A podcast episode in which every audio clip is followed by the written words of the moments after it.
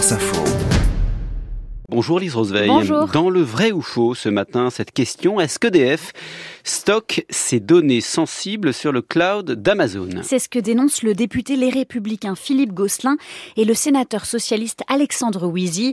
Ils assurent que les données de nos centrales nucléaires sont menacées. Tous ces secrets vont être confiés à Amazon, oui. Les juridictions américaines auront un droit de regard sur les données dont elles disposent. C'est inacceptable. Alors c'est vrai ou c'est faux? C'est vrai que DF a signé un contrat avec une filiale d'Amazon, AWS, pour stocker certaines données dans leur système de cloud, des données sur les pièces détachées des centrales nucléaires. Mais ça reste une expérimentation à ce stade et surtout ça ne concerne pas toutes les informations du géant français de l'électricité.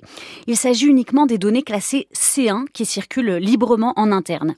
Le PDG d'EDF assure que toutes les données confidentielles resteront dans des bases protégées et ne seront pas partagées avec l'entreprise américaine.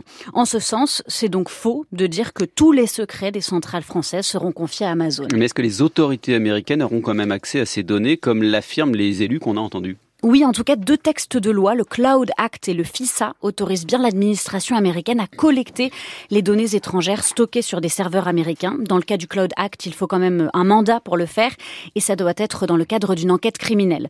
Ces deux textes sont souvent pointés du doigt, accusés de menacer la protection des données françaises et européennes. Mais les entreprises comme EDF ne sont pas euh, obligées de stocker leurs données sur des serveurs européens, justement, pour une meilleure protection? Non, en France, seules les administrations publiques sont obligées d'héberger leurs sur des serveurs ministériels ou au moins sur des serveurs très sécurisés labellisés serveurs de confiance.